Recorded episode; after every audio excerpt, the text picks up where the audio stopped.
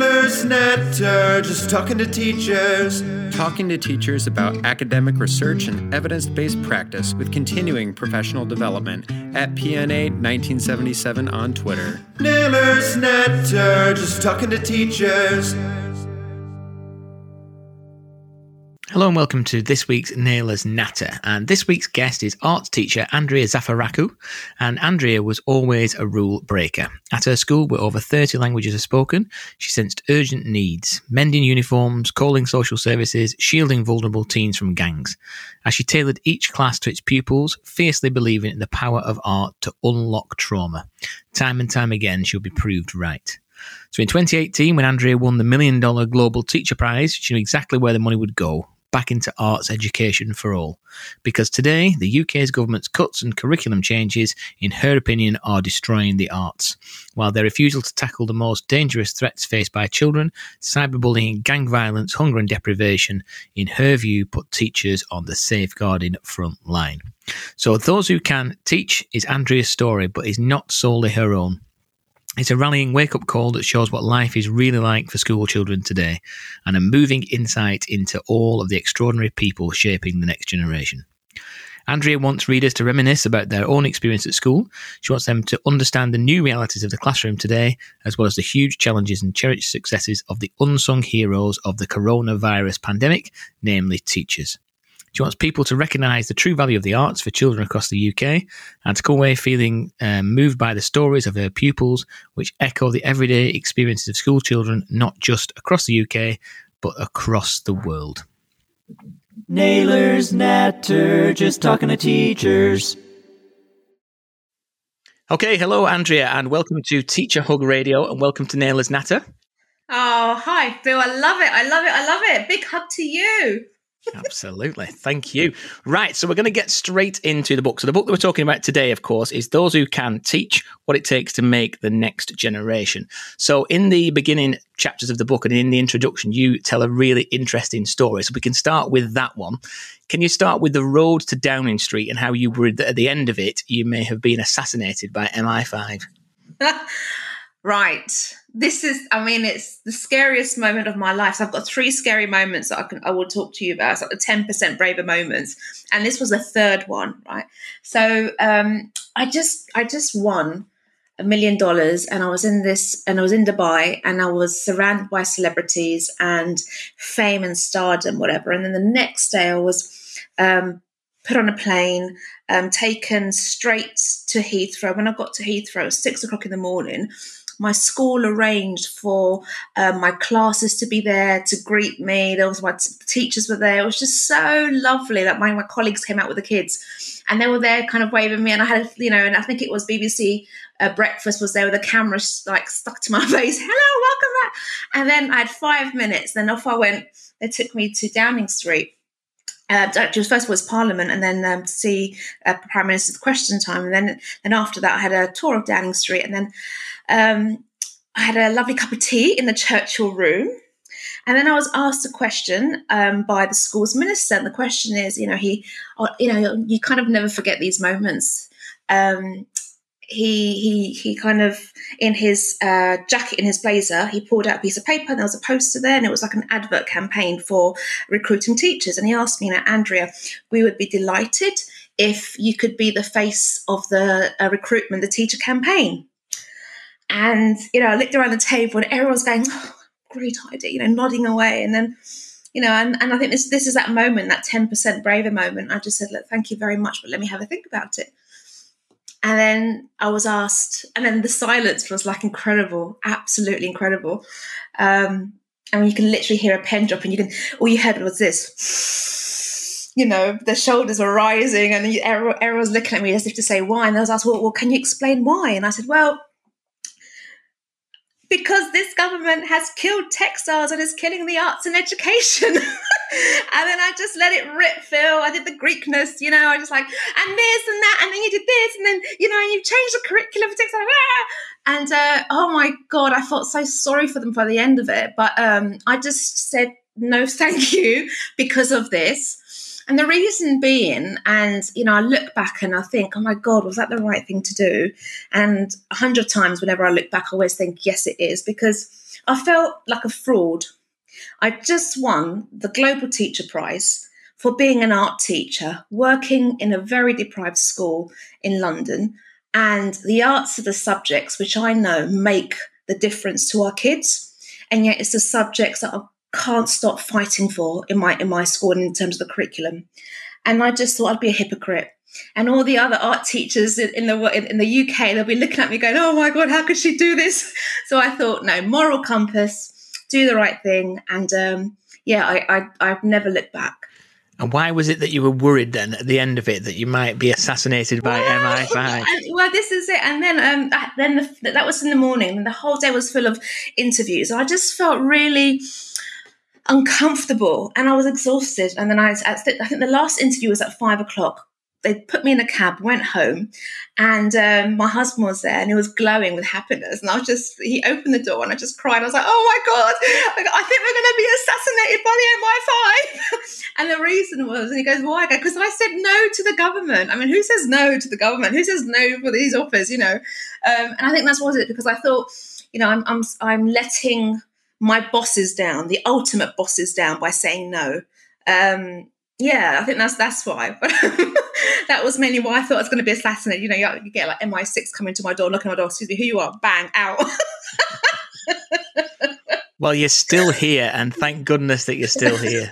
So that's the great start to the book. And then obviously we get into all the different chapters. And what I love about this book, listener, is that, you know, your joy for teaching absolutely shines through this, and the stories, and everybody can think of particular characters in your classroom, in your school, that you can relate this story to. And, you know, I sat down to read it, Andria, over East, and I just kept reading and I kept reading and I kept reading. Wow. And I've read it through twice now. So if I can, I'm going to pick up a couple of themes with characters within the book, if that's okay. Now, we don't want to give too much. Go on. Can I just ask you a question? I think that's really important to me. Phil, in this book, could you recognise these kids? Are they your kids too? 100%. And this is what we were just talking about, listener, off air. So we were just saying, Andria was just saying, I hope you don't mind me saying this now.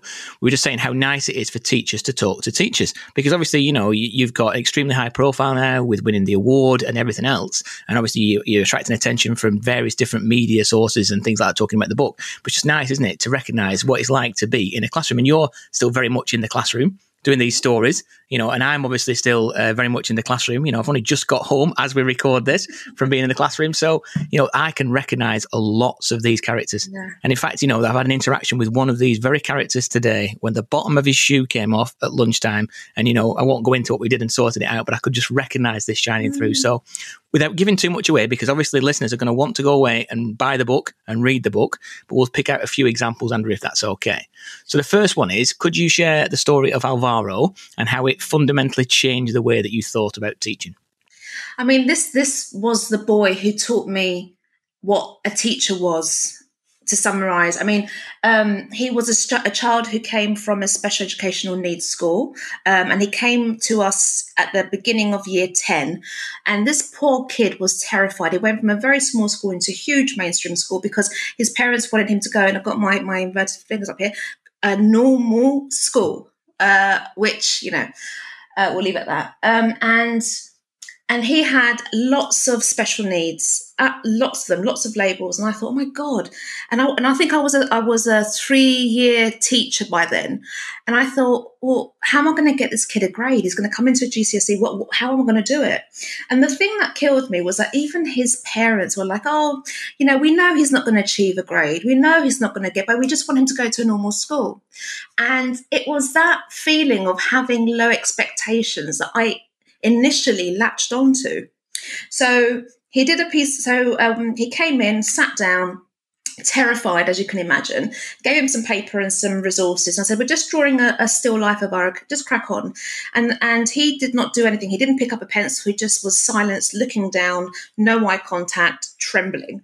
By the end of his lesson, I set a homework, and I didn't, and that was it. Then he got up and he left with the other kids. And then, the next lesson, I went to collect the homework, and I went around the room. He didn't hand his homework in. And I thought, well, I know that in his school, his previous school, the homework wasn't the thing. They never set homework for the students. Anyway, so at the end of the class, I was just talking to some students right in the front of the desk, and then I just saw him go past my door and then drop a piece of paper on my table. And I did one of those kind of double looks like that, you know, and I just saw something incredible. It was a drawing of a bass guitar, and it was just stunning, Phil. It was, he probably copied it from the internet, but the tone was accurate. It was well shaped. It had, you know, incredible reflection of light. The accuracy was there. And I thought, oh my God. And that's exactly what I said. And I was like, stop. I thought I was going to, you know, terrify him. Stop. He stopped. And I went up to him and I had the piece of paper in my hand. I was like, Alvaro, did you do this piece of work? And he was just staring at me, trembling. I was like, did you do this piece of work? Please say yes. Do you understand? Yes or no? Shaking my head like that. And he nodded and he said, yes. And I thought, that's it. That's it. He can draw. He can do something. I know what to do. I know how to get him for a GCSE course. This kid is going to get a GCSE. And that's how it was. And he did. And not only did he get a GCSE, but he got an A level. He got an A level in art. But I think for him, the beauty of it was, is that he was at home in the art room. He used to spend his frees in there, sitting at the back of the class. He used to get up and wander around and help the other kids. It was just a beautiful, beautiful moment of discovery, of confidence for this person. And I know that, you know, being in the art room was the place where he felt secure and just could excel to do everything.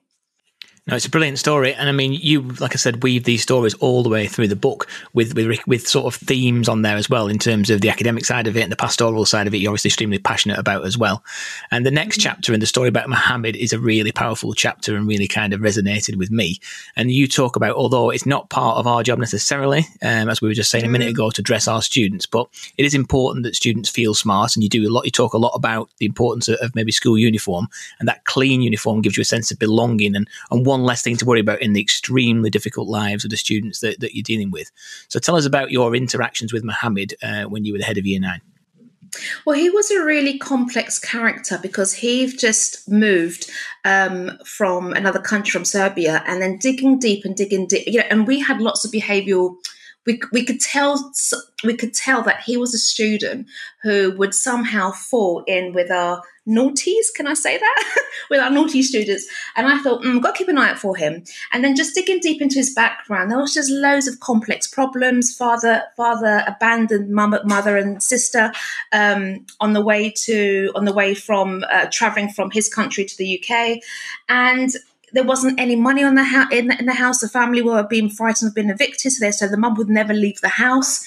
And, you know, there was just lots of problems. And I think, you know, we all have high expectations and we say, you know, wear your uniform with pride, have a uniform. But Muhammad, because he was such a big lad, the uniform would not fit him. You know, we couldn't get any kind of sizes to hit from the local uniform shop. So he was always, he felt like he didn't fit in basically at all. And he used to get in trouble, never did his homework. You can just know that he was like your cigarette supplier two years, like 9, 10, 11. And then he always used to get, because I was the head of the year at that time, and he always used to get told to go and see Ms. Zafirakou, you know, why have you done your homework? Go and see her. And he used to stay in my office all of the time. And I'd go, come on, why? Come on. What did you say to sir? Why didn't you do? What is going on? And I think at one point I lost it. Nayler's Natter, just talking to teachers. Nayler's Natter, just talking to teachers with Teacher Hug Radio, the soundtrack to your teaching career. I absolutely lost it. I'm like, right, that's it. And I thought, you know what, there's a vicious cycle here. He's getting told off for not getting his uniform, for not being in uniform. There's no money in the house. There's no way a uniform is a priority for this family. Food is a priority for this family. Having a roof over the head is a priority for this family. So I went to ASDA and I picked up whatever I could find. I got him some cheap shirts a man's black blazer, huge size, trousers. And because I'm a textiles teacher, I could always kind of like cut them and just hem them up if I need to. And I just go, right, okay, at the end of the school day, chuck the bag in his hand. I goes, this is for you. Try them on. If they don't fit, let me know. But if I see you come in tomorrow without a school uniform, I'm going to be mad. Off you go. And I think that was it. And the next day he came in and he just looked like Tom Cruise. He came in smart, like actually not to James, let's say James Bond, you know. He looks awesome. He looked amazing. And his face was, I've never seen him smile so bright and just look really charming. And he goes, what do you think, miss? And I was like, oh my God, you look really smart. Right, okay, brilliant. Everything's okay. Right, go, off you go. Don't be late, carry on. And this is just between you and I, okay? Nobody else has to know about this. I think that was the most important thing. This was between you and I. Nobody needs to know about this, but this is your fresh start.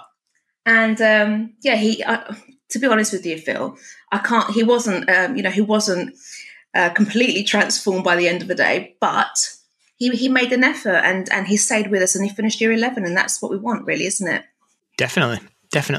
So in terms of your career path, and I think I'm right in saying, and obviously correct me if I'm wrong here, but you'd always wanted to be a teacher. And I think there's a section in the book where you talked about, maybe teaching teddies and things like that earlier on. So in terms of, your passion for that, you'd always wanted to kind of go in this direction. But you talked about when you went for the first interview at Alperton, and you said that your father didn't necessarily want you to attend that. So tell us a little bit more about that journey and how you ended up taking the job initially for a year. And if you don't mind, Andria, because I loved this character in the book, and I hope this is a definitely, one way you could talk about is the mentor that you had, and Edna. Tell us a little bit about her as well. Yeah, so it was really because my training places were the most extremes you can possibly get to. So the first training school I went to was in the most leafy part of North London in Stanmore, and it was just perfect. The kids did all their homework. It was wonderful. Very middle class families. It was charming.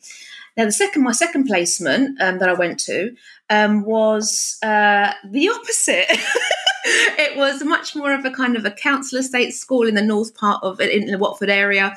And when my mentor there, she was something, because she probably lived at that school for about 100 years. She was part of the furniture. She was such a lovely lady, and she was very, very, pastorally, and the kids loved her and whatever. But I remember I was, I'm an eager NQT, laminating everything to the brim, PowerPoints galore. And then I said, right, so I'm teaching a year 11 GCSE class, graphics. Right, well, I'm not, okay, I don't teach graphics, but okay, I'll take the challenge. I thought, well, yeah, a GCSE graphics class. Are they sure they're trusting an NQT with that? But her words were, look, just don't worry. Just make sure they don't leave the room. And that was my advice on how to teach these kids. Just keep them in the room. And that was an extraordinary experience. And I think when you learn from being in those experiences, when you do have tough, challenging classes that, literally will turn your hair grey, I think that's the best learning. That's what makes you become a really resilient, really strong teacher. And so when it came to applying for a job, I applied for a job, as you do. And I know that with the arts, it's quite challenging to be an art teacher, because nobody loves to leave, because obviously it's the best job in the world being an art teacher. So I thought, let me just grab whatever opportunity comes up. And so there was an advert in Alperton, my school, 15 years ago now. And I thought, okay, it's only half an hour in the car from home. I can drive there and back. And I applied for it. But my dad, when I said I'm going to apply to this school, it's in Alperton, he freaked out. Proper freaked out. And the reason why I freaked out was it was notoriously a really bad area. And there were problems with the school a couple of years prior to that. It was in the news, whatever. I think it was at that time requiring improvement. So anyway, I had my interview. I went into the, you go in and you teach a lesson. And oh my God, that room. I walked into that classroom and it was, the worst store, it's like a broom cupboard, but the worst broom cupboard you can possibly imagine in your school, dark and dingy. That's what I had for an art room, which is the absolute opposite to any art room that there should ever be. So windows were broken, the lino was like peeling from the floor, the sink was rotting away. You couldn't actually see through the windows because it was so dirty and grubby. You know, work was peeling off the so-called displays. You can actually see the, you know, how the light kind of bleaches the sugar paper. So you see two kind of different textures of sugar paper. It was horrendous. And I think that lesson was once again behavior management. And and all I could hear was myself doing, right, I'm going to count to 5, 5, 4, and your name's going on the board. It was that kind of lesson. And who's speaking when I'm speaking? And I'm a guest in your school. You know, is this how you treat guests? It was seriously like that, Phil. It's unbelievable. And it's engraved in my memory. But we got through that lesson. We did an art exercise, and I've never worked so hard in my entire life. I was knackered by the end of that 40-minute lesson. But then at the end of the class, you know, which was just like a whirlwind, two lovely girls were staying back behind to kind of help me pick up the papers and the rubbers and the rulers from the floor. And they're like, "Miss, will you be staying? Miss, can you be our art teacher?" And so at that moment, I just thought, you know what, even if they offered me the job, I'd say yes, but only for a year. And 15 years later, I'm still there. It's a brilliant story. It really is. And obviously, you know, you've talked about teachers really, really passionately about, you know, your kind of views of teachers, particularly during this pandemic. So you've talked about, you know, being the unsung heroes of the pandemic teachers. So going above and beyond the job description is something that teachers across the country, around the world are doing, particularly during the pandemic. So do you feel as if ministers and government focus solely on results in the sphere of learning? And is there enough recognition for teachers who make a difference like you, inspiring young people to do better?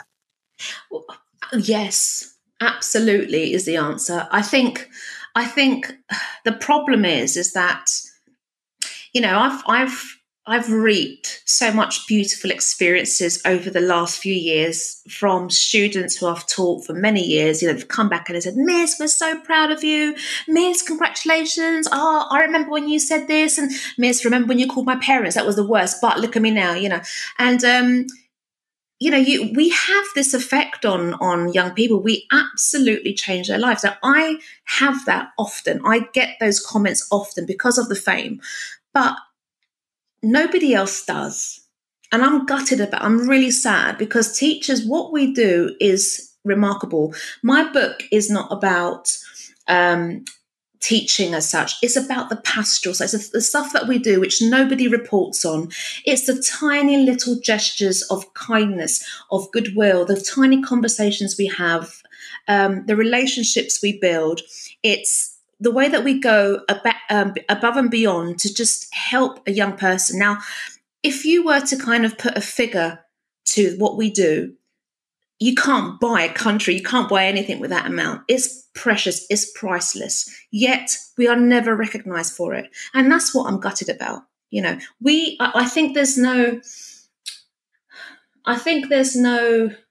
respect from the top for what we actually do, or acknowledgement for what we actually do, what is our actual day-to-day, especially teachers who work in schools like yours and mine, Phil, where, you know, teaching, planning a lesson and teaching it are really two different things sometimes. I couldn't agree more. And I had a conversation with Maria O'Neill about her book about the pastoral side of school. And we talked about, you know, even things like the setup of the school and leadership teams where you can have quite often, this is no criticism, but you can quite often have, you know, 6, 7 assistant heads, deputy heads, whatever it is, focused on progress and academic and curriculum. And then you have one sole person, which is probably you and me, that's on, you know, sort of the pastoral side of the school and obviously leading lots of other people who are hugely committed to the school on that side. And it's like you said there about kind of refocusing on the importance of the pastoral aspect and actually bringing that out. And that does contribute and help to and work hand in hand with the curriculum side of school anyway. If you unblock what the problems are, if you can identify it and then fix it, which teachers are amazing in terms of problem solving, that's our kind of natural thing. We are problem solvers. Then everything else will fall into play. The learning will fall into place. But just trying to fix whatever that boundary is, that should be the number one priority. And that's where pastoral teams are the most important teams in schools, is what I believe. Yeah. Absolutely agree. And then in talking about pastoral examples, I mean, I've said loads of stories that I love in this book, but this one, I can imagine myself, Andria, being in this situation where, you know, you're having an issue with a particular student. So this particular student that you've shared is called Liam, I think. Oh, yeah. And, you know, you've obviously been through visiting this lesson and supporting members of staff with him. And, you know, he's usually to be found holding court, you know, in the lesson and entertaining everybody. And you've, you know, I think this is pretty early into you being head of year, I've called his dad, so Mr. Amir, to come into school. To walk in, and I can absolutely picture it. You know, you're walking down the corridor, you've opened the door, Mr. May's looked in, Liam's looked round, done a double take and seen his dad there and just dropped, you know, absolutely silently, and sat into his place. So tell us a little bit more about that story, and can you explain from your experience what a powerful difference that pastoral care can make? Well, he was a child who you just wanted to have one of those, you know, those road runners, those weights from that cartoon, just sometimes just secretly drop and fall on their heads. You just thought, oh, that kid is driving me mad, he's so rude. And yet there was some kind of defiance, and the parents were very defiant. And no, this is not my son. My son is never like that. It's the teacher's fault. And you just think, you know, I've had enough. How much? And the poor teacher, she was, bless her, she was again an early career stage teacher. And it wasn't in her style to be quite challenging, and she just needed a little bit of support. And I thought, right, enough's enough. And I just called the dad, and I was like, right, look, would you please, I know there's going to be a problem again in this class. I'd like you to come and just observe your child from outside the door. Would that be okay? And the dad said yes, said no problem. So when he came in, you could almost picture the scene. He started, you could hear his voice in the corridor, again, standing up, doing all the kind of, oh, you're always picking on me, you know, oh, that's so rude, you're being racist, you know, that kind of behavior. And then the dad stood in the corridor. I didn't have to say anything. The dad's in the corridor. Liam clocked his dad, and that was it. It was just like, oh my God. And I think what I got from that was, number one, the kids were like, Miss doesn't take any prisoners. You know, Miss means it. When she says she's going to call your dad, she's going to call your dad. But I think what, for me, the most important thing was actually saying to parents, getting the parents involved and saying that just come, I welcome you, come and see what he's like in school, and then we can take it from there. Because there seems to be, sometimes our wonderful students can be very cheeky and not really be honest with what's happening at school. So I think this was just a very clear, transparent thing. And, you know, why not bring parents in and get them involved and say, look, this is what your child's like, and this is it. This is the reality of what we're dealing with. Is this what it's like at home? Oh, that's interesting. Why is it like that in school? You know, so yeah. Nayler's Natter, just talking to teachers. Nayler's Natter, just talking to teachers.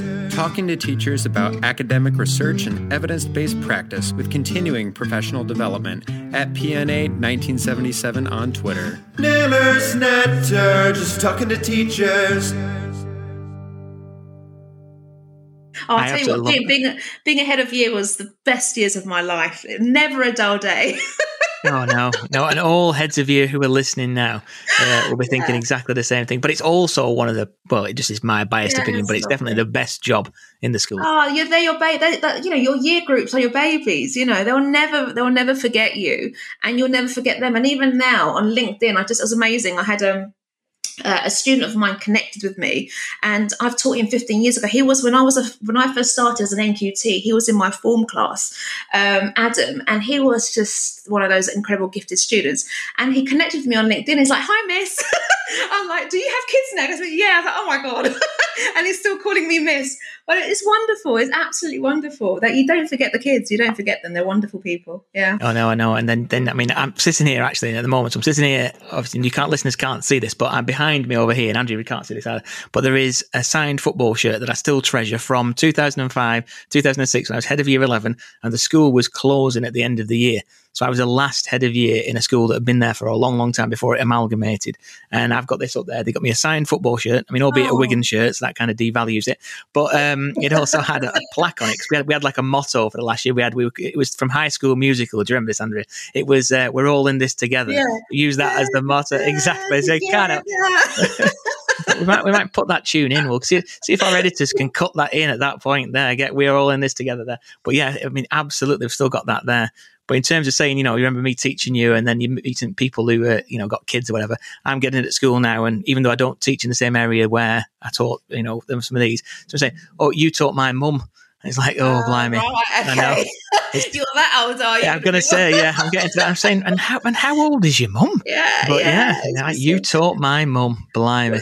Well, I'll tell you something which is really interesting. I'm at the stage now, and that same year group I was talking to you about, I'm sitting on an interview panel interviewing candidates who want jobs at my school. And they are students who either they were in my year group or who we taught. And I'm just like, wow. I'm like, oh, miss, it's because, we just love teachers and we want to give back to our school community. And you just think, oh, my God, that whole wheel, that circle of life is coming back, that you're inspiring young people to be teachers, and they now want to be teachers. It's just gorgeous. So I'm not too far behind you, Phil, in terms of feeling that nostalgia. Right. Well, something else that listeners will be able to kind of echo and understand and relate to is the story of Alex Hopper. So everybody in every school, if you're a teacher listening to this, whether it's a primary school, secondary school, everybody has got an Alex Hopper, I'm sure. But you tell a really powerful story about how, you kind of helped him turn things around with recognition. So how important is recognition for pupils? I think it's vital, especially with students who are always on the outside, so they may never feel that they achieve the same as other students. So Alex was a child who he had, again, lots of special educational needs. He had dyslexia, dyspraxia, ADHD. He had absolutely every behavioural management and social emotional issue you can think of was in this child. And most of the time, you'd see him outside the lessons in the corridors because he'd either have a timeout or he was sent out. A very aggressive young person, no friends, but would enjoy talking to teachers. So art class had a Picasso lesson. Students doing their own work, and then at the beginning of the lesson, I usually just start off with a mini crit and say, right, okay, whose work is this? Great. What should we say? Okay, great colour. What can they work on? Da da da da. And then it came to Alex's work, and I held it up, and I was like, right, okay, God, who?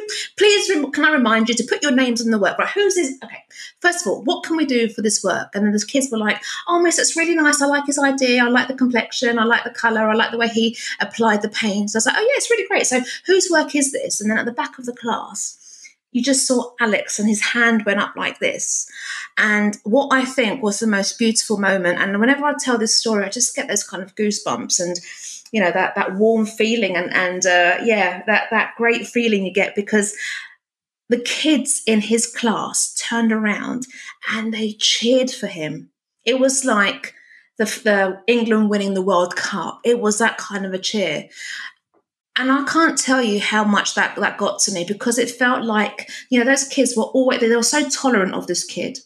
And for once, they actually, he was part of, he did something that they could celebrate with him. That's it. He did something that they could celebrate with him, and they were proud of him. And what that gave this student was that confidence to say, actually, I'm good at something. I've never been good at something in my entire life, but I'm good at something. I can do something. And I swear to you, his behaviour from that moment on was, I'd say, about 80% incredible, but not just in my class, across all classes. He was calm, he was confident, he wasn't getting into fights, he wasn't getting sent out. Obviously, the odd occasion, but it was just so wonderful to see other students acknowledge him and praise him, and finally find something that he could do well. Mm-hmm. And the power of that recognition, both from you but from his peers as well, was huge in terms of the difference that made to him. Priceless. You can't. I mean, I think, if anything, that moment, that single moment, will stay in his memory forever, and rightly so. He deserved that moment. Mm. And the next section, I mean, the way that you draw these characters, and I said to you earlier on, you know, I can imagine being in these classrooms, but these two stories that I'm going to share now. So I've got Binal and Geeta, and just a story about how they had pursued subjects that were really close to their hearts and obviously close to yours. And you've talked about that really, really powerfully. So tell listeners a little bit about why you feel, and they also felt in the end, the pursuit of creative subjects can lead to these distinguished and successful careers. So funnily enough, when I was in year 9, I had to choose my GCSE options like many of us across the country would do. And in that box, in one of the boxes where it was block A, block B, block C, block D, there was an art and there was geography. And I went up to my parents and I say, well, I want to do art for GCSE. And they said, no, take geography because there's no careers in art. What would art bring you as a career? What could you do with art? And I think that's the thing which got to me, the fact that I wasn't able to articulate the fact that having having the experience of undertaking a creative subject, that they bring you so many skills that I could possibly be going to the creative industries, or I could be working for any organisation in the world because I have got the training of a creative subject. And I think many of my students now still have that. The fact that because my school, there's lots of migrant populations. The idea that the arts is a waste of time. So what do you mean you want to do an art? Oh, you mean you want to be a doctor? You know, that kind of mentality. So, and they really have got to fight. And, you know, we have these kids where the arts are, they're gifted. They've just got it. I mean, they're better than me, some of them. Some of them, I think, God, you can draw better than me. And I'm a teacher, you know. And so you know that they will naturally find that way.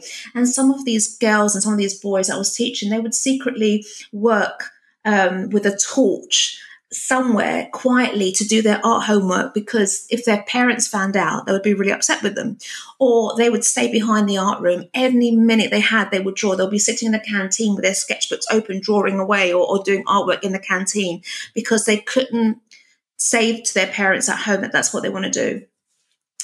Now, funnily enough, every year, Phil, I get in contact with at least one or two ex-students of mine saying, hi, miss, do you remember me? You used to teach me whatever year it was. Miss, I've now kind of left uni and I didn't complete it because I want to go into art college. Can you help me with build a portfolio? Phil, I'll get at least one or two of these every single year. And, you know, for me, I could almost predict that happening. I can predict students going to university for year 1, possibly year 2, then dropping out because they can't take it anymore, because they know that the art college and you know, working within the arts is absolutely part of their DNA and ingrained in them. And, yeah, and so you feel gutted that they didn't have that person to kind of – or the support from home. You know, you're gutted that that never happened, but – you know, eventually they will find their way, I suppose. Yeah, and in one of those examples, if I remember rightly, they were studying medicine and then came back and decided that, you know, that wasn't for them and actually then did go on and continue to pursue, you know, more of a career in the arts. Yeah, no, she did, and very successfully as well. And you won't believe it as well. But she's a qualified illustrator. And she's done got lots of commissions.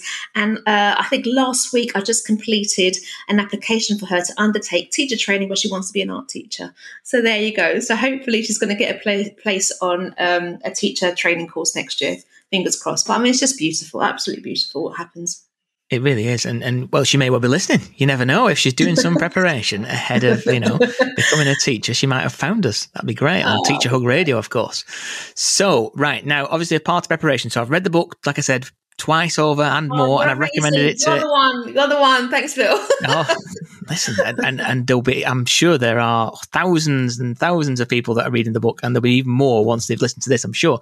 But as part of this as well, I also listened to a lot of your speeches that you've done all around the world. As part of, you know, winning the Global Teacher Prize.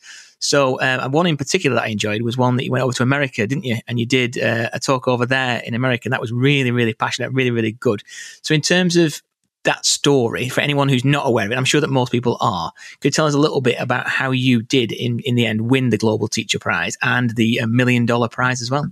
Well, I have to be honest with you. I never actually heard of this award at all. It was, I think it was in its fourth year. And I only knew about it because a friend of mine, an old colleague who used to work in my school, left, and she put me up, and she nominated me, and she then called me up out of the blue and said, "Andria, I've seen a competition. I'm going to nominate you." And I was like, "Don't, I'm not that kind of person. I'm going to nominate you. Just go for it. It may come to, but just go for it. Write an application. Go for it." So I cringed, because I would never do this, you know, I'm not just saying that, but I would never do that.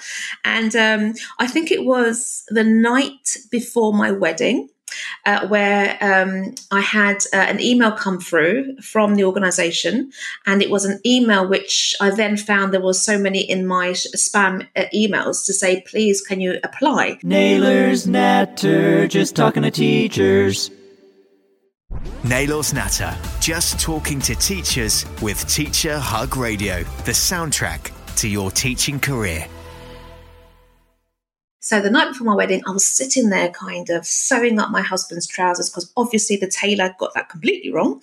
I had like the whole of Greece in my house because, you know, the family came over, cooking, cleaning, trying to have like a face pack on my face, looking, and then having to do this application. I thought, look, let me just do it, because bless her, she went out of her way. She applied for me. Let me just quickly do something. And you know, the questions were fairly simple. You know, what would you do, or how have you helped to improve your teaching community? No problem. What makes you a good teacher? No problem. So quickly did something, sent it through, thought, right, I've done it. There you go. In December the 13th, I had an email to say, "Congratulations, you are one of the top 50 finalists for the Global Teacher Prize." And then, Phil, that's when I actually saw the website. So, and it was a global thing. I didn't realise it was a global thing. It was a global thing. And then there was an out of 30,000 applications from 180-something countries. You've been selected for the top 50. And that was it. I was like, oh, my God. Rang up my mum. Oh, my God, Mum, guess what happened? And obviously the Brent magazine came to my school, little kind of photo shoot. There was a small article in the Brent magazine with me, and that was it. I was like, oh, I can save this for my grandchildren. You know, I'm in the local press. So that was that. And then in February, you know, I had another call to say to me, "Congratulations, you're in the top 10. And I think that's when my life changed. So in March the 18th, we had the ceremony, and the ceremony was not in the UK. It was in Dubai. And it was the most, oh God, I don't think I've ever felt so uncomfortable in my entire life. I felt so out of place. You know, there was gold everywhere. There were celebrities everywhere. There were ministers of education or presidents everywhere in this conference. And there were 10 teachers from all over the world. And these 9 teachers. And these 9 teachers were just, you know, we were very close because we were each other's security blankets. We were the normal out of all of this strangeness. And so I looked to my left, and you had teachers there who, you know, Eddie Woo, I heard of him because he had his own maths channel on YouTube called WooTube, where he used to teach children how to do maths, because he had a student with leukemia, couldn't come to his lessons, so he would do online teaching. And then there was another person called Glenn Lee. Glenn Lee was an expert in robotics. His school were winning so many competitions. And my school actually did a case study on him and his school. So it's just madness how all these famous people were there. And then there was Andria Zafirakou, an art teacher from a London school, inner city Brent. No way I was going to win. No way. Who would vote for an art teacher? Come on. And yeah, I won. Bonkers, right? Crazy. But yeah, an art teacher won the Global Teacher Prize. Madness. And deservedly so. And not only that, but the $1 million prize as well. Mm. So, I mean, in terms of, if listeners aren't aware of this, so you have used that $1 million prize to put that money back into what you are passionate about, which is to arts education. And you cite, obviously, the UK government's cuts and curriculum changes, in your opinion, are destroying the arts. So tell us a little bit more about how you went about setting up Artists in Residence. So, yeah, I I really feel uncomfortable with that money. I mean, Phil, come on, you know, we're teachers. We don't, you know, who would give a teacher $1 million? It just feels wrong. So I thought, well, what can I do to make a difference? And the biggest issue that I had was going back to the original stories, especially with Binal and Geeta, the fact that they couldn't see what a career in the arts could look like. And the thing which helped me when I was younger in school, my teachers used to bring their mates, their graphic designer mates or their textiles designers friends who were professionals. And I would ask them, wow, so this is a job? You actually get money doing this? And it was new to me and it was inspiring. So what my charity Artists in Residence does, we bring artists into schools, especially into schools in deprived area, and we create bespoke projects depending on the school improvement plan, whereby teachers and the artists are collaborating, designing a really bespoke project for a certain group of students. And those kids just love it. It's so successful. We always get 100% praise, feedback. Can you please come back?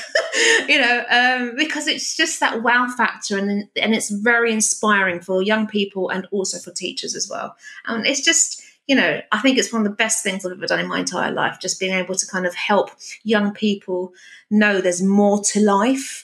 And maybe choosing arts as a subject, and maybe that being, you know, might not be the destination, but it might be the journey to their destination is okay, is acceptable. Well, it's more than okay and it's more than acceptable. And this is going to be the most tenuous link we're going to do to the arts now. And dear listener, you know this is the favourite part of the show where we step into the vinyl suite. Here, do you see what I've done there? I've gone into music. Good, that kind of counts, doesn't it?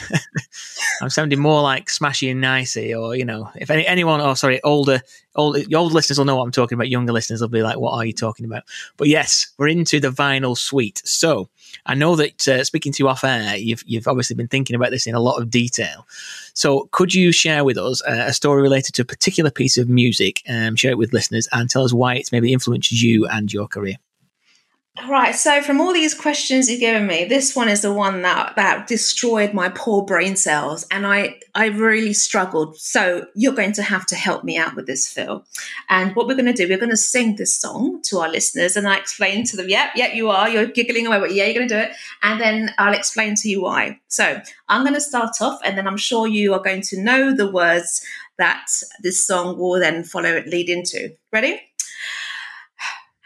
Do do do do do do do do do do do.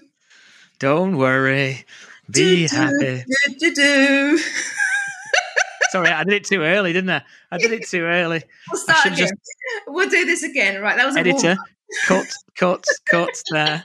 Yeah, so that is my song, the lovely "Don't Worry, Be Happy" by Bobby McFerrin. And why? Because I honestly struggled with this question because I couldn't think of any song that lingers and I can associate with a story. But this is the one I hum quite a lot around the house, apparently.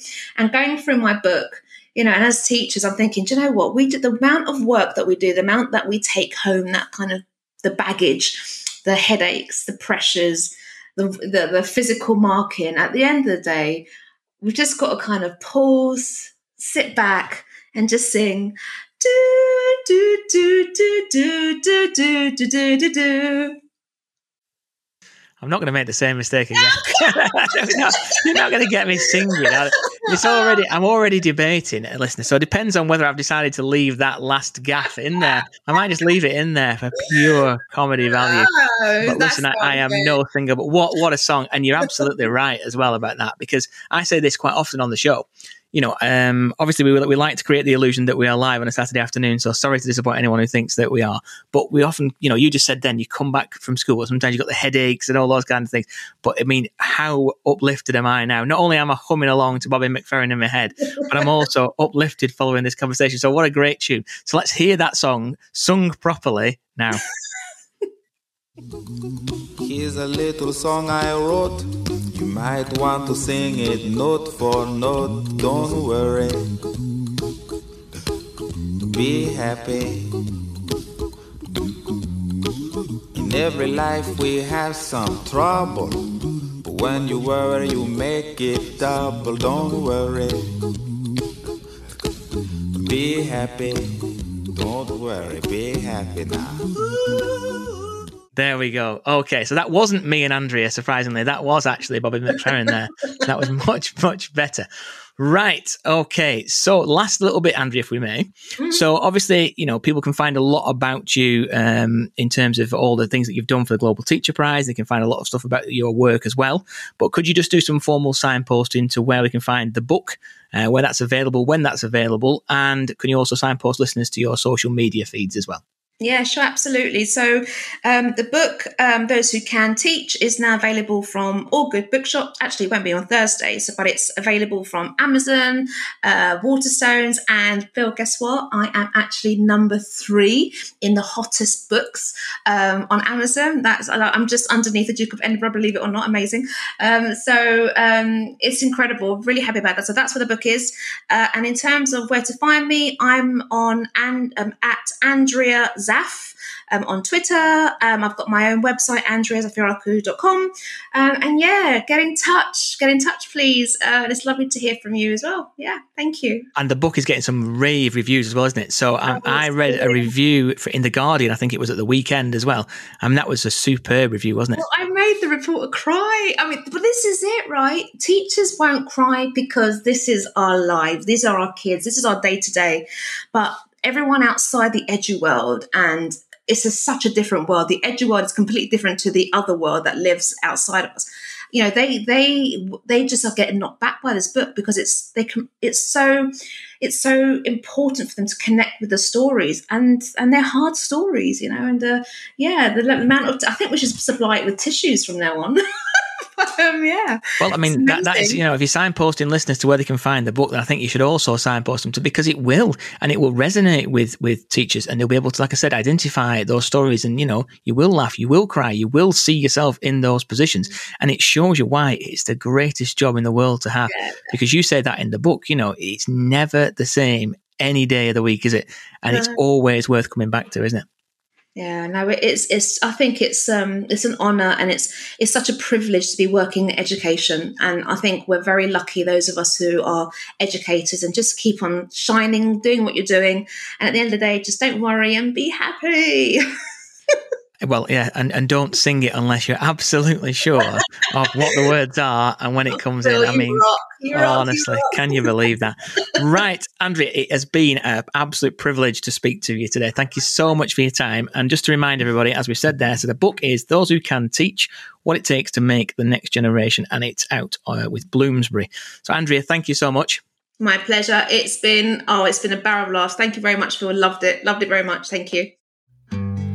Nayler's Natter, just talking to teachers about academic research and evidence-based practice with continuing professional development at PNA 1977 on Twitter. Nayler's Natter, just talking to teachers.